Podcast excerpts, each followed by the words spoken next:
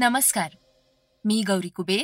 ऐकूयात सकाळचं पॉडकास्ट बांगलादेशमध्ये पुन्हा एकदा हिंदू मंदिरावर हल्ला झाल्याची घटना समोर आलीय आपण या घटनेविषयी आज सकाळच्या पॉडकास्टमधून सविस्तरपणे जाणून घेणार आहोत.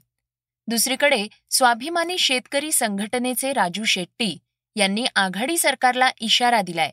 ते काय म्हणाले आहेत हेही आपण ऐकणार आहोत. चला तर मग सुरुवात करूयात आजच्या पॉडकास्टला द काश्मीर फाईल्सच्या दिग्दर्शकाच्या बातमीनं. द काश्मीर फाईल्स या सिनेमानं बॉक्स ऑफिस कलेक्शनवर नवा विक्रम केलाय. सिनेमा शंभर करोड क्लबमध्ये सामील होईल असं चित्र आता स्पष्ट होतंय.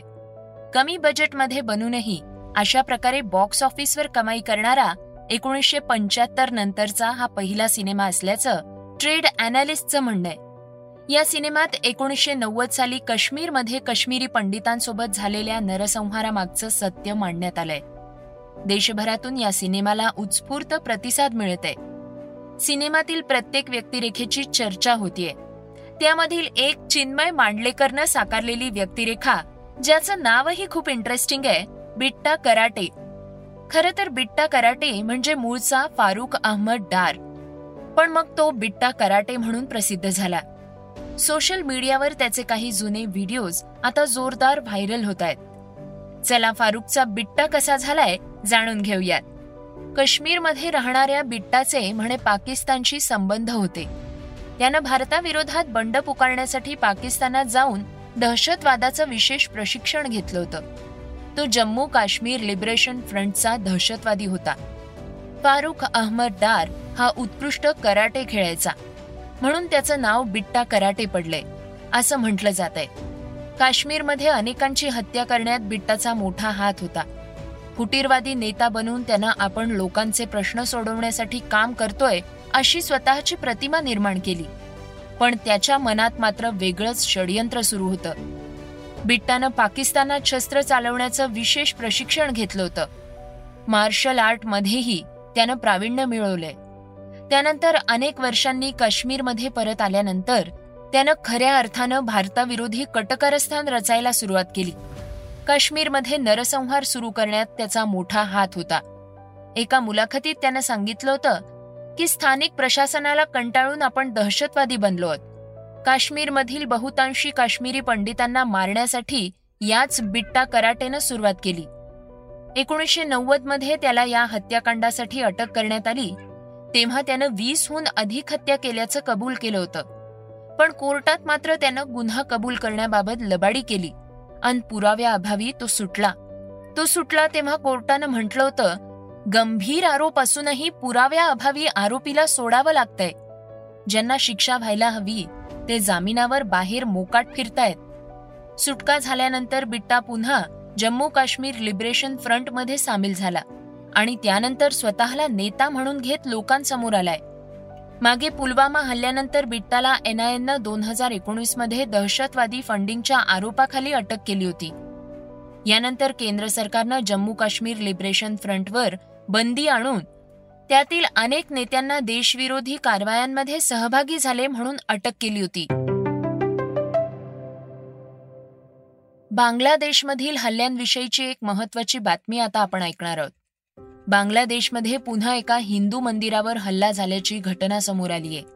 बांगलादेशची राजधानी ढाका येथील इस्कॉन राधाकांता मंदिरावर गुरुवारी सकाळी जमावानं जोरदार हल्ला केलाय. या हल्ल्यात मंदिराची तोडफोड करण्यात आली आहे. जमावानं इथं ठेवलेल्या मौल्यवान वस्तूही लुटल्या आहेत. तसंच हल्ल्यात अनेक जण जखमी झाल्याचंही वृत्त आहे. ढाकामधील वारीत दोनशे बावीस लाल मोहन सहा स्ट्रीट इथं झालेल्या इस्कॉन राधाकांता मंदिरात सायंकाळी सात वाजता हा हल्ला झाला असल्याचं सांगण्यात येत आहे हाजी सैफुल्लाह याच्या नेतृत्वाखाली दोनशेहून अधिक लोकांच्या जमावानं हा हल्ला केलाय. या हल्ल्यात सुमंत्रा चंद्रश्रवण निहार हलदार राजीव भद्र यांच्यासह अनेक जण जखमी झाले आहेत. बांगलादेशात हिंदू मंदिरावर हल्ला होण्याची ही पहिलीच वेळ नाहीये.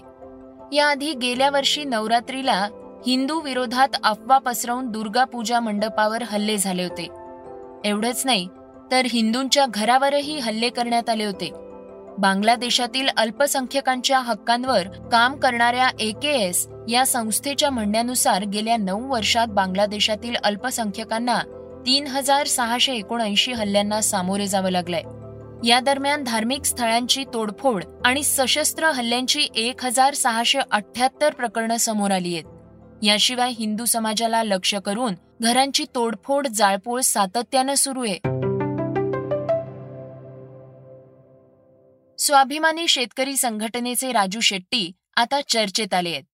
ते काय म्हणाले आहेत हे आता आपण ऐकणार आहोत. शेतीला दिवसा वीज पुरवठा. पूरग्रस्त शेतकऱ्यांच्या नुकसान भरपाईत सरकारचा घुमजाव.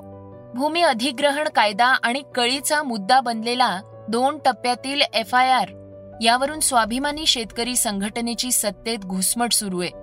सत्तेत राहून शेतकऱ्यांचे प्रश्न सुटत नसतील तर अशी सत्ता नकोच. अशी स्वाभिमानीची मानसिकता बनलीये. त्यामुळे स्वाभिमानी सत्तेतून बाहेर पडणार का? यावर राजकीय वर्तुळात जोरदार चर्चा सुरू आहे. या संदर्भातच आमदारकी मिळाली नाही तर फरक पडत नाही. अशी प्रतिक्रिया राजू शेट्टी यांनी एका खासगी वृत्तवाहिनीला दिलेल्या मुलाखतीत सांगितलीये. भाजपच्या सगळ्याच योजना नावं ठेवण्यासारख्या नाहीत.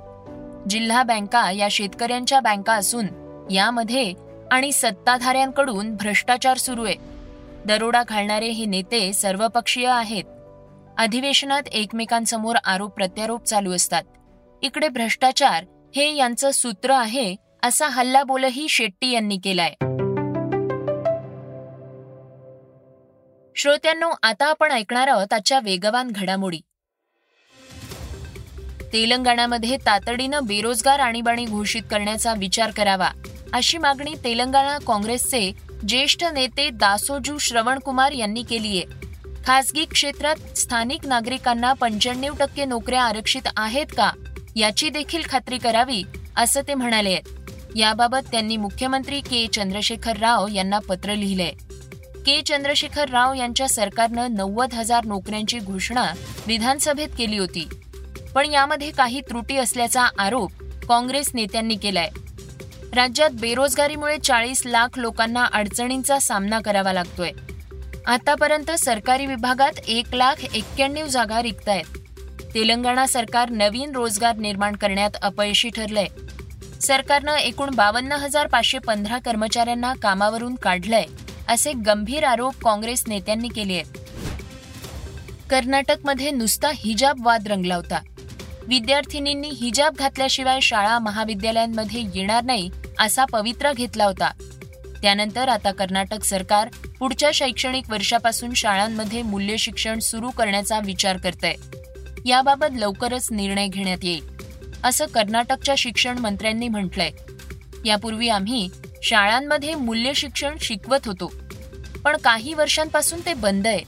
आता काही पालकांना वाटतं की शाळांमध्ये पुन्हा मूल्य शिक्षणाचे धडे शिकवावे. आम्ही सध्या विचार केलेला नाही पण भविष्यात नक्कीच आम्ही मूल्य शिक्षणाचा अभ्यासक्रमात समावेश करू. मूल्य शिक्षणात कोणते विषय असतील याबाबत शिक्षण तज्ज्ञ निर्णय घेतील असं ते म्हणाले आहेत. भगवद्गीता फक्त हिंदू नव्हे तर सर्वांसाठी बंधनकारक असेल. शिक्षण तज्ज्ञांनी होकार दिल्यास आम्ही पुढच्या सत्रापासून नक्की मूल्य शिक्षण सुरू करू. असं कर्नाटकचे शिक्षण मंत्री बी सी नागेश यांनी सांगितले अभिनेते अनुपम खेर मिथुन चक्रवर्ती चिन्मय मांडलेकर पल्लवी जोशी यांचा द काश्मीर फाईल्स हा चित्रपट सध्या बॉक्स ऑफिसवर चर्चेत आहे. दुसरीकडे अनेकांकडून चित्रपटावर जोरदार टीका केली जाते सोशल मीडियावर देखील दोन गट पडलेले पाहायला मिळत आहेत याच पार्श्वभूमीवर बॉलिवूड चित्रपट निर्माते आणि द काश्मीर फाईल्सचे दिग्दर्शक विवेक अग्निहोत्री यांना वाय दर्जाची सुरक्षा देण्यात आली आहे अग्निहोत्रींच्या सुरक्षेसाठी चार ते पाच सशस्त्र कमांडो तैनात करण्यात आले असून त्यांचा मुक्काम आणि भारतभर प्रवासादरम्यान सीआरपीएफकडून त्यांचं संरक्षण केलं जाणार आहे. प्रीमियर लीग फुटबॉल स्पर्धेत एव्हर्टन आणि न्यूकॅलस युनायटेड यांच्यातील सामन्यादरम्यान एक अजब प्रकार घडला. हा सामना अनोख्या आंदोलनामुळे आठ मिनिटं थांबवण्यात आला होता. एका आंदोलकानं गुडिसन पार्क मैदानावरील ग्वालाडे स्ट्रीट एंडच्या गोल्ड पोस्टला स्वतःला बांधून घेतलं. त्यानं आपला गळा गोल्ड पोस्टच्या एका खांबाला बांधला होता.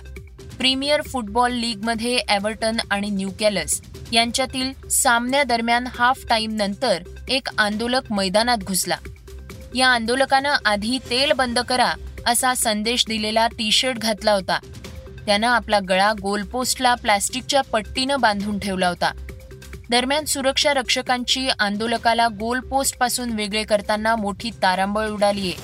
हा आंदोलक स्वतःहून मैदान सोडत नसल्यानं त्याला बळजबरीनं मैदाना बाहेर काढण्यात आलंय. आता आपण ऐकणार आहोत आजची चर्चेतली बातमी. मागील काही दिवसांपासून राज्याचं राजकीय वातावरण अनेकदा बदललंय.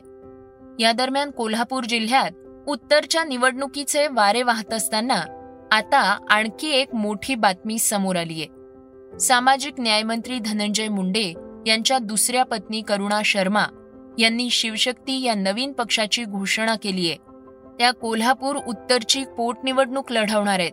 त्यांनी स्वतः मैदानात उतरण्याचं जाहीर केलंय.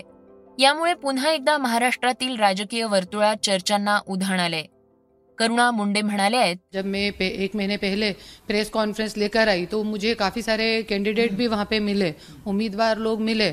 पर आज सभी लोगों का और मेरी जो टीम है पूरी उन लोगों का कहना यह है कि ताई आप खड़े रहिए इलेक्शन में जिससे कि आज आपके पूरे तेरह करोड़ जनता में इतने पक्ष हैं पाँच पाँच छः छः दस दस पक्ष हैं तेरह करोड़ जनता है। आज परमवीर सिंह जी जैसे व्यक्ति को देश निकल के जाना पड़ा।